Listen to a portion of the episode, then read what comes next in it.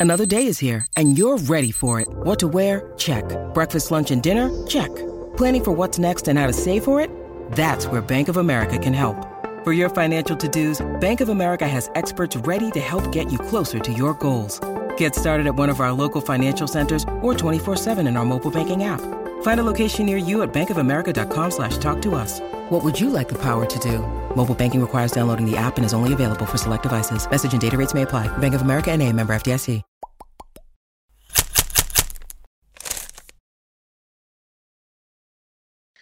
Trade rumors are swirling about tight end David Njoku of the Cleveland Browns, and the New England Patriots are being thrown in the mix. I'm Sierra Goodwill here with Evan Lazar.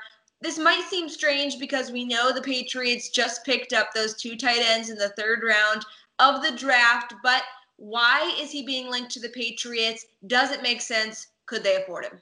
Well, they can't afford him, and I think it does make a little bit of sense, although I have my reservations. But really what happened with Njoku in Cleveland is that the Browns went out there, they signed Austin Hooper to a lucrative free agent contract this past March, and then they went and drafted Harrison Bryant, the Mackey Award winner in college football last year in the fourth round. So they went and got two tight ends and added those guys to the roster. You look at Njoku's skill set, he's really a big wide receiver. He is not a tight end that's going to put his hand in the dirt and block people in front of him, but he's extremely matchup proof. He's a really great matchup weapon, a chess piece. You can move him inside inside. You can move him in the slot. He can move him outside and play outside receiver. He was a red zone weapon for the Browns when he was out there and he wasn't dealing with injuries. So I think that there's a lot of upside there in terms of him as a receiver, and he can really come in and be a matchup weapon and be a guy that the Patriots, you know, other teams will have to game plan against if he does come here to New England. You know, other teams are going to say, how are we going to match up with this six foot five tight end that can move like that? It's a very difficult matchup for opposing defenses, and that's why some teams are really interested in Njoku right now. Well, we know that the Patriots were really high on Devin Asiasi, and they think Dalton Keene could be a great complement. So, why would this make sense? Would he be a good fit for the Patriots offense? Well, I think that's the biggest question mark for me here, Sierra, is you just gave up a haul to go trade up in the draft to draft Devin Asiasi and Dalton Keene, where you gave up multiple picks to make those picks happen. So do you want to invest another draft pick, let's say a third or a fourth rounder based off of the rumors out of Cleveland, on the tight end position again? You know, we listened to Bill Belichick talk to us about the wide receiver position, how they used a first round pick on N'Keal Harry, then they traded a second for Mohamed Sanu, and he seemed pretty reluctant about using that many assets at one position group. So it would surprise me if if he said that about wide receivers and then he went out and, and traded a third round pick for Njoku in the same sort of vein. With that being said, this is an interesting offseason. It's different from the past than what we've ever experienced before.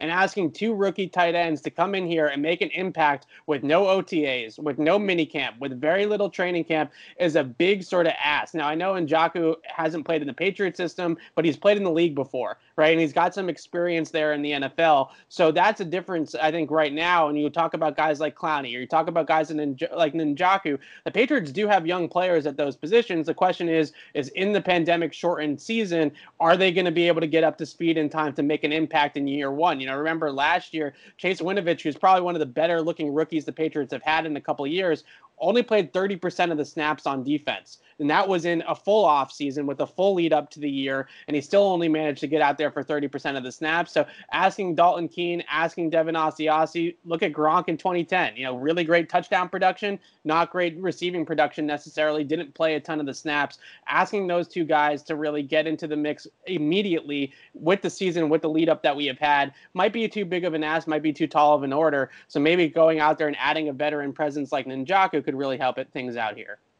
Well, for all the rest of our New England Patriots coverage, you can find it on our website at clnsmedia.com and on our YouTube channel at Patriots Press Pass.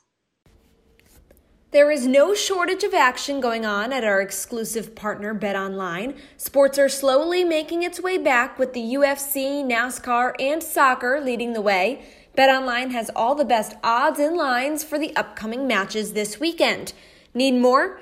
BetOnline has simulated NFL, NBA, and UFC happening every day live for you to check out. Looking for something else other than sports? BetOnline has hundreds of live casino games, poker tournaments, and all the best props in the business. Visit betonline.ag or use your mobile device and join now to receive your new welcome bonus and start playing today. BetOnline, your online sportsbook experts.